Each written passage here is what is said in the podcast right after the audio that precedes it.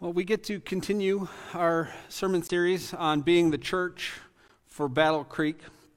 And uh, I, I, hope you've en- enjoyed what we've, we've, covered so far as we've worked our way through the, the book of Acts. Again, not going chapter by chapter or verse by verse, but highlighting some of the major events in the life of the early church. And you may be wondering, like, why couldn't we just look at the scripture? Why does it have to be being the church for Battle Creek? Why couldn't it just be being the church? Like, what is the emphasis on Battle Creek? Like, why do we even need to look at that? Um, but ha- have you ever have you ever moved? I mean, I know some of you have grown up in Battle Creek and have lived in this area your whole life, but have you ever moved or gone to a new place, like, and not known anything about it? Right. All right. So that was kind of what was happening for us as the Griffin family last, well, about this time last year when we started talking about maybe coming this, this way. And uh, so, you know, Google is a free service, so the first thing I did obviously was Google Battle Creek and start figuring out what this area is, what the, this community is. I mean, obviously, I creeped on the church's Facebook page pretty hard and looked at all the live streams and pictures and stuff, and um, but started kind of trying to get a sense for the community, the schools, the neighborhoods, all that type of thing. And uh, one of the things I ran across was called the livability scores. Have you, have you heard of livability scores? It's not really a, thing you talk about on a regular basis, but um, I ran across livability scores for Battle Creek. And uh, for the, the message to start out today, I just wanted to share a few of the, the livability scores for Battle Creek to give you a perception of what my perspective was or my perception of Battle Creek was as we were preparing to move our family into the community. So, I don't know if uh, you guys way in the back can see the screen or not. Um, you pull up your phone to the Facebook live stream, you can probably zoom in there. Um, but the first livability score was cost of living, and then there's a little grade in the corner. And Battle Creek gets an A for cost of living. Um, it's 22% less expensive than the U.S. average city. Um, it's 10%, um, yeah, Michigan uh, is 10% less expensive than the rest of the U.S. Um, the next livability score there, oh, go back. Can you go to the previous slide? Yeah. Uh, so there's two scores per slide. Um, at the bottom there, Battle Creek crime. Uh, it's a big red F, is what it says. Total crime is 100% higher than Michigan. Uh, per 100,000 people, there was 4,186 crimes, which is 68% higher than the U.S. average. Uh, chance of being a victim, this is a fun number. I don't know how they calculate this, but 1 in 24. Um, chance of being a, a, victim of crime, it's 68% higher than the U.S. average. Uh, but year over year, crime went down 1%. So we're headed in the right direction. Another 100 years, and there'll be no crime. Um, now we can go to the next slide. Uh, Battle Creek employment, uh, big red F. Uh, median household income is 38,216. That's 31% lower than the national average. Uh, income per capita, uh, 22,000. That's 25% lower than the U.S. average. Unemployment rate is 6%, and it was 26% higher than the U.S. average. Uh, Battle Creek Housing got an A minus. Uh, median home value of 80,000, rent price 699, and home ownership was 60% of the people own their own homes. Is that the last? I think that's the last livability score. I think. Um, so, anyways, this was just kind of a snapshot and there's some, there's some good there, but even some of the good things, like the score that said uh, cost of living, um, you can say, oh, it's, it's cheaper to live here, but also it's cheaper to live here because wages are lower, right? So it's, there's a connection between that. It's not just, well, it's all roses. But this was kind of the reality of our, our neighborhoods, our communities. Um, if you live in the Battle Creek area, none of this probably surprises you. If you've been here for a long time, you've probably seen the community change over the decades. Um, and so, as a pastor coming to a community like this, coming to a church, obviously come to pastor the church, but I think I said it with the during the board interview that not only do I want to come minister to the church, but I want to minister with the church to the community. Um, I think the church has a mission outside of our walls here. Um, but if you look at these scores, there's a lot of things that aren't quite going right. The crime one is not great. The job situation isn't the prettiest. Um, so, do we as the church respond to this by just criticizing our city? The other day, well, a few weeks back. I was getting my hair cut, and the lady asked me what I was doing for a living these days, and I said, you know, I pastor a church, and she said, oh, really? And asked and asked um, if I liked pastoring in Battle Creek and how long I'd lived here and all this type of stuff. And she just went on this tangent about how miserable Battle Creek was. She'd lived here her whole life and hated it, and it was just an awful place to live. And she was surprised when I said that I was enjoying my time here. Um, so I guess that's one option. When things aren't going the way we want them to, we can just criticize or, uh, you know, be critical of things that aren't going well. Um, in in the Bible, there was this, and you've probably heard this, and it's going to seem a little bit out of context, but there was this phrase that comes up in the Old Testament, but then Jesus repeats it as well this eye for an eye. Have you, have you heard of eye for an eye? Right. How that usually gets used is when somebody does something bad to us, to me, then my response is to do the same thing back to them. I mean, if you're a sibling, like this is how it works, right? He hit me, I hit her, right? This is how it worked. Eye for an eye. Um, in the Bible, though, eye for an eye was originally introduced not as a prescribed revenge, retaliation, um, response to when something bad happened to me or something, somebody was doing something I didn't like, that I did something bad to them, but it was a limitation. It was prescribed limitation. So if somebody hurt me, I could only respond up to the level in which they hurt me, right? So the injury couldn't, ex- the response couldn't exceed the injury. Um,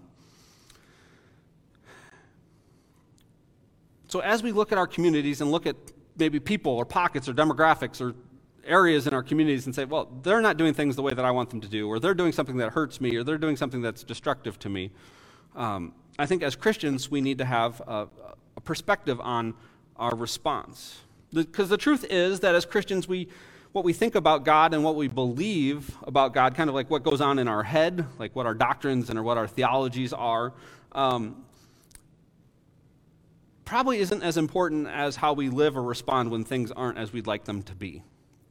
Right? So we look at our communities, we look at our neighborhoods, we look maybe even have relationship problems, and things aren't how we'd like them to be. So the question isn't, you know, how do I get even, or how do I attack that individual or that situation, um, but how do I respond in a Christ like way?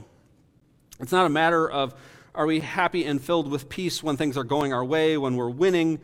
Um, but what kind of picture of God do we paint when things aren't going our way? What do we do when the situation doesn't pan out the way that we want? What do we do when we get an F on our livability score? Right? What people think of our faith, what people think of this church, what people think of the Bible, what people think of Jesus and God will ultimately be shaped by our actions, our reactions to situations, our behaviors, our attitudes. What people think of God and Jesus and the church and all of that will be shaped by how much grace and forgiveness and love we offer others. What we say and what we do reveals so much more about who we are and what God is really like than a statement of beliefs on a church website or a catchy phrase on a church sign. God is present in the world and is at work in the world, and I believe that to be 100% true that God not only shows up in special sanctuaries, special rooms in a church, but God is at work in the world around us. But how we live, what we say, what we do, is the thing that defines for the world what God is doing, what God looks like. God is at work, but the world may not be able to see him. It is through the lens of the church that the world understands who God is. And if you were here a few Sundays ago, um, I preached a sermon about Stephen being stoned to death, being the first Christian martyr. And in that story, there was a man named Saul who was just kind of a side character. He was off to the side. Uh, the men who stoned Stephen took off their cloaks and laid them at, at Saul's feet. Um, he not only witnessed this mob style execution of Stephen, but he probably approved of it gave his support for it. Um, he may even have been responsible for it. Today we look at the story of Saul as he meets Jesus. And some of you know that Saul's name gets changed to Paul.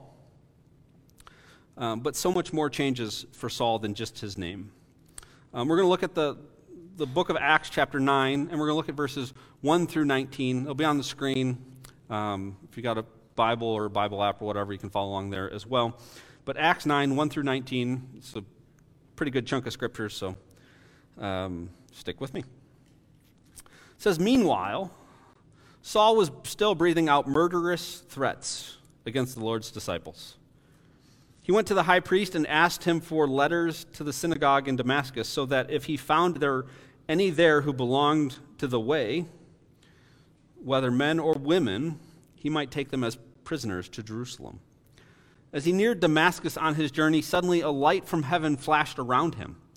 He fell to the ground and heard a voice say to him, Saul, Saul, why do you persecute me? Who are you, Lord? Saul asked. I am Jesus, whom you are persecuting, he replied. Now get up and go into the city, and you will be told what you must do. The men traveling with Saul stood there speechless.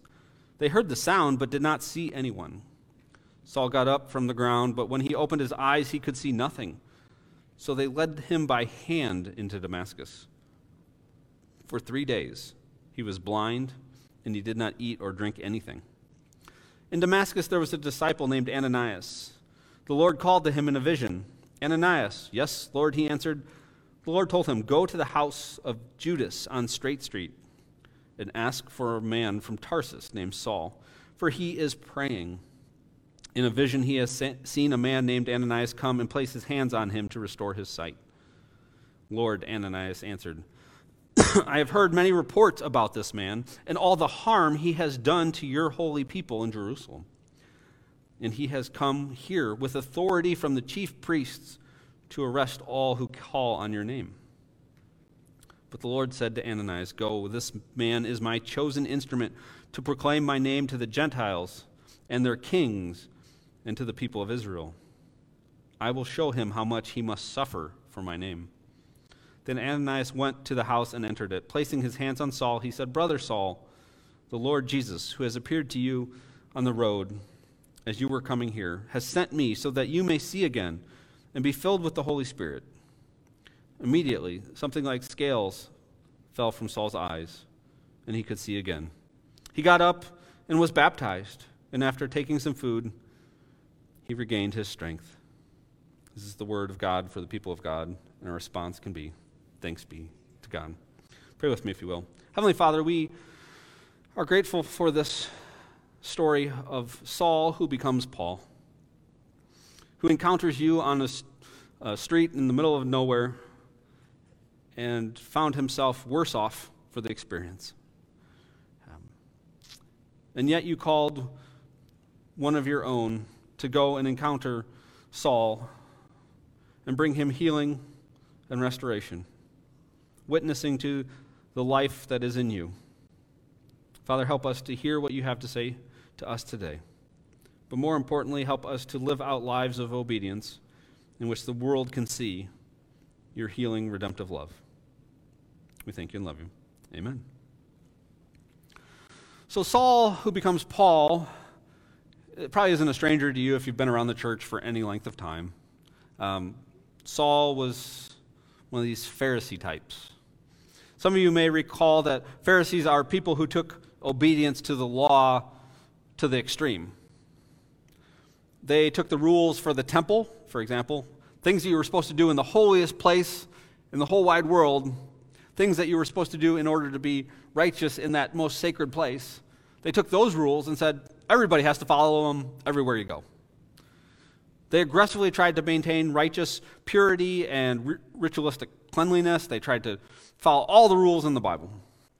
They never met a rule that they didn't like. Right? And their heart's desire, I mean, at, at, their core, they truly desired for God's people to be pure. They wanted God's people to be holy. They remembered through their histories and traditions the destruction of the temple, the destruction of Jerusalem, the exile. This was not fresh in their memories, but lived in through the traditions and the histories. They remembered the exile and the defeats, and they attributed that to the sin in their communities. Right? They concluded that the reason for all of that, the temple being destroyed, for losing Jerusalem, being exiled, they attributed all of that that to people not being obedient to the law that God had given them. And so when they looked at the world around them, specifically when they looked at the religious lives, the religious world around them, they knew that things weren't right. The world needed to change. This is what the Pharisees started, their foundational belief was the world needed to change. This Israel had the Romans ruling over them. Well, that's not right. This Israel struggled to establish itself as an independent people. They were always conquered, they were always ruled by somebody else. There was these foreign powers that always seemed to just be in charge, and that's not right either. They longed for the days of King David in which Israel stood proud, stood strong, was blessed by God. They concluded that the problem, the reason for all of this, was the sinners. There was just too many sinners. In the Old Testament, it was the kings and the leaders that were judged for leading the people away from God. Like if you read the prophets and read some of the stories in the Old Testament, it speaks pretty critically of the kings and the leaders who led the people away from God. The Pharisees moved that responsibility to each individual person. No longer was the criticism of the kings or the rulers, but the, the people, the communities, these sinners. what are you supposed to do with sinners? The world needed to change, but how do you change the world? And there was different schools of thought. There was different answers to that question of how do you change the world. I mean, the, the first one is you could just shame the sinners. Like that was a good starting place. Make sure that they knew that they weren't measuring up. Make sure that they knew they weren't good enough. They weren't as holy, they weren't as clean, they weren't as pure, they weren't as righteous. And that's a place to start. from there, you can kick them out. You can exclude them from the community. Now, the Pharisees didn't have like governmental rule, so they couldn't kick people out of Israel. They didn't run the cities or anything, but they controlled the religious life. They created boundaries. They created gates. They created barriers that kept people away. You can't come in here if you're not good enough, righteous enough, clean enough, pure enough. They could be gatekeepers that said people weren't welcome. But then there was a group even above and beyond that. They were a little bit more zealous, they were a little bit more aggressive in their response to sinners. They would organize attacks. They would attack the Romans, military, like ambushes. They would form groups that would serve mob style justice, like what we saw happening to Stephen a few weeks ago. And uh, that's what we see with Saul at the beginning of the Bible text today. Right? He had received authorization, permission from the, the religious rulers, the chief priests, to go out and hunt down and arrest these Christians in the name of purity and righteousness. They weren't living right. They weren't doing the right things. They had abandoned their faith, and Saul was going to go out and fix it. And he had gotten permission to arrest women and children, to go to the synagogues and track down these unfaithful people. And that was the way that Saul was going to change the world. He was going to make sure that those who didn't fall in line suffered, faced the consequences. Either you're on our side or you're going to pay the price, is what Saul said. Either you get on board or we're going to make the consequences so dramatic that not only will we get you in line, but other people that witness how we treat you will not want to make the same mistake that you made. But can I ask you a question this morning? Does that sound more like how God works or how the world works? Is inflicting pain and making other people suffer to get what I want a strategy that God employs? Or is that more of a tool of the world? And if there's any doubt in your mind, if you have questions about how God works to redeem the world, the cross of Jesus answers this question once and for all. The Romans and religious leaders tortured Jesus. They made him suffer. They beat him and ended up killing him in an attempt to get what they wanted. Even murder was not off the limits, was not out of bounds for these worldly powers. But we believe that God, instead of destroying and inflicting suffering on others, that God, through Jesus, willingly suffered. He endured and even died in order to achieve the mission of making all things new. God's primary attitude, towards us, all of us, is love. And a loving God that we see in Jesus would rather endure suffering, take suffering on himself, rather than inflict it on others to get his way. So I think it's pretty obvious that it's the worldly powers, not godly powers, that use their power to cause others to suffer. I mean, that's the message of the cross, right? For God so loved the world that he gave his only Son. He would rather endure suffering than inflict suffering. Saul, who would have been an Old Testament expert, would have known this passage of Scripture that Tabitha read this morning, this Isaiah chapter 53 about the suffering servant.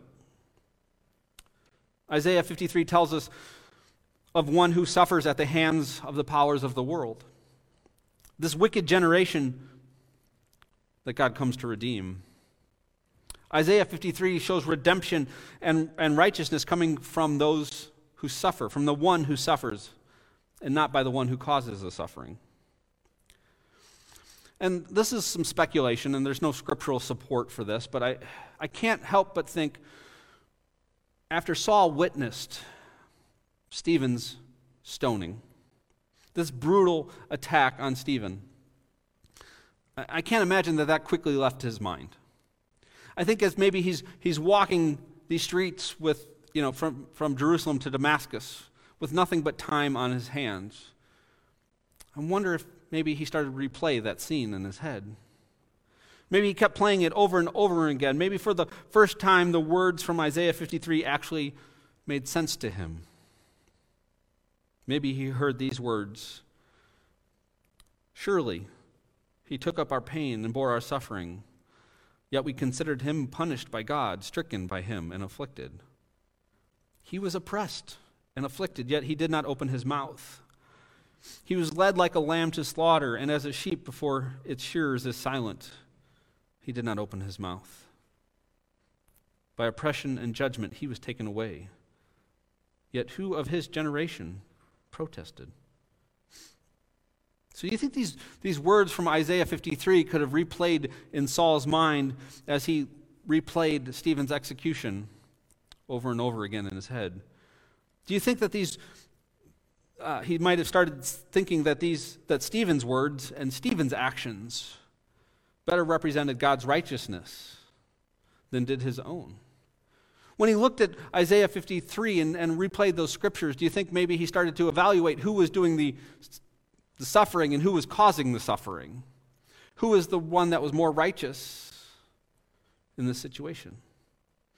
Do you think that that incident may have had an impact on the guy who later wrote in a letter to the Galatian church that the fruit of the Spirit is love, joy, peace, patience, kindness, goodness, faithfulness, gentleness, and self control?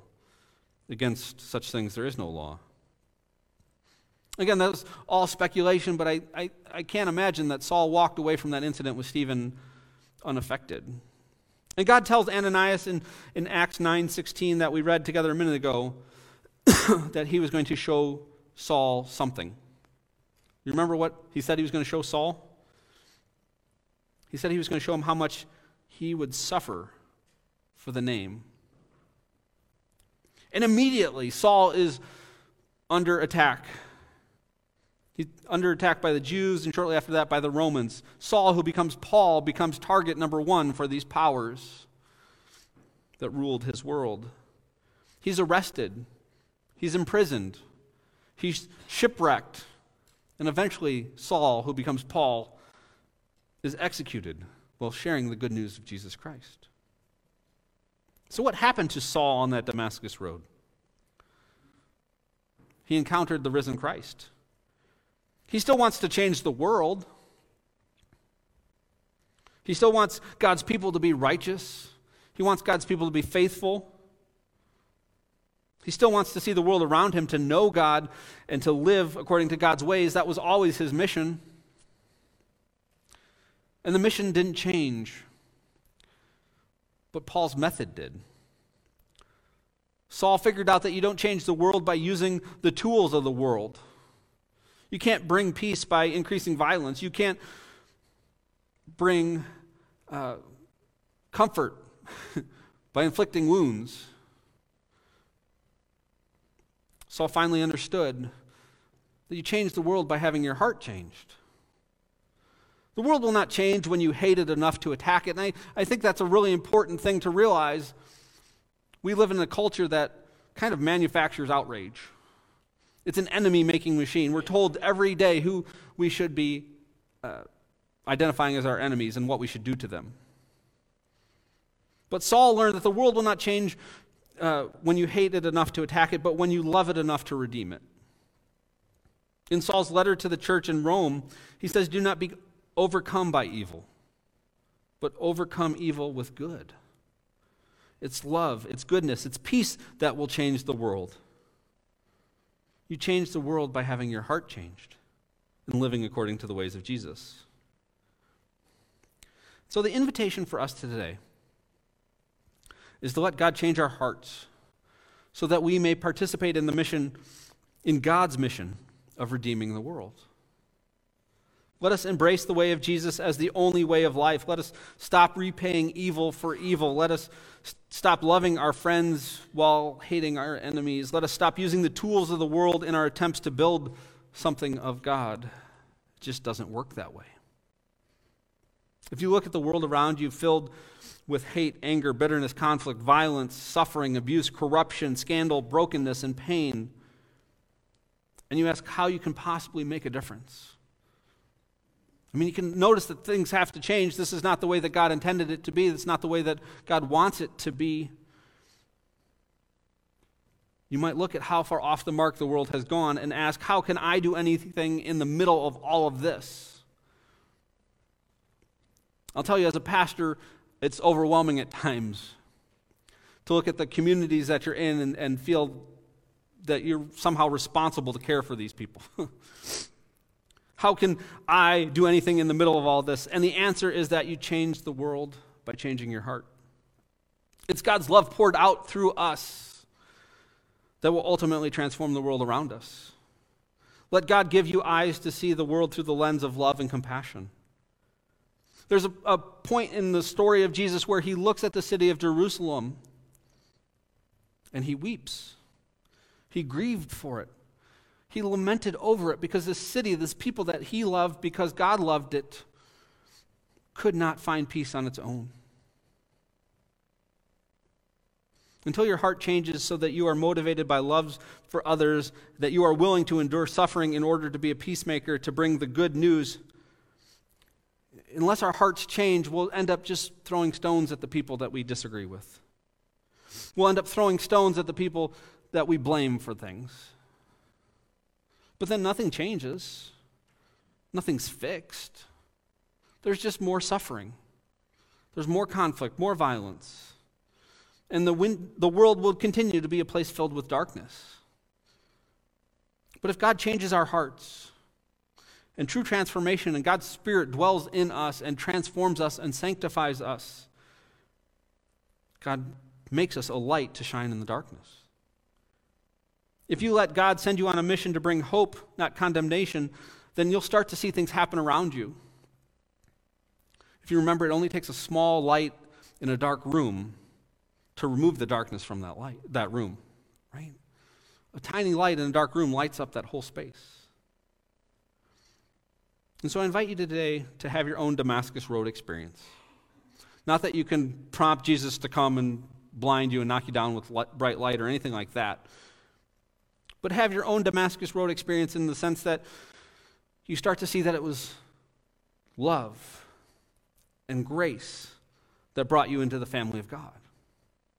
It's not your ability to follow rules that allows you to be called a Christian, a child of God. It is God's love and grace that brought you in. It's God's love and grace that cleans you up. It's God's love and grace that transforms you, that, that binds you to a community of people that God is gathering together. So understand today that people cannot be forced, coerced, pressured, or even tortured into God's kingdom. They can only be loved into God's kingdom. You can change the world by having your heart changed. And at one point during Jesus' ministry, he told the following statement to his followers He said, I will give you the keys of the kingdom of heaven. Whatever you bind on earth will be bound in heaven, and whatever you loose on earth will be loosed in heaven. And the question for us today is whether we believe that or not. If we bind up, if we lock up hate, then hate will be locked up. If we set love loose, if we set love free, then love will be set free. Do we believe that we have the keys to the kingdom? Do we believe that we have the ability to unleash God's love into the world or to lock it up? Do we believe that the world around us will either experience the kingdom of God or not experience the kingdom of God, depending on how we live? Will we offer grace? Will we be patient when others mess up? If we do, then the world will know patience. The world will know forgiveness. The world will know grace. If we don't, then the world won't know it. If we choose to be angry, unforgiving, graceless people, then the world will know anger, spite, and bitterness. The church is on a special mission. It's on a very special task. Jesus. Jesus has given us the keys to the kingdom. We can turn the kingdom of God loose into the world through the way that we live together, or we can lock it up. We can change the world by having our hearts changed. The world doesn't need more critics. The world doesn't need more attacks more stones thrown at one another. It really doesn't. The world needs love, it needs grace, it needs healing, it needs redemption, it needs God's presence in its midst. And if the church, as God's people, aren't the ones bringing it there, then how is it going to get there? We can change the world by having our hearts changed. We invite the praise team to come as I close with a word of prayer.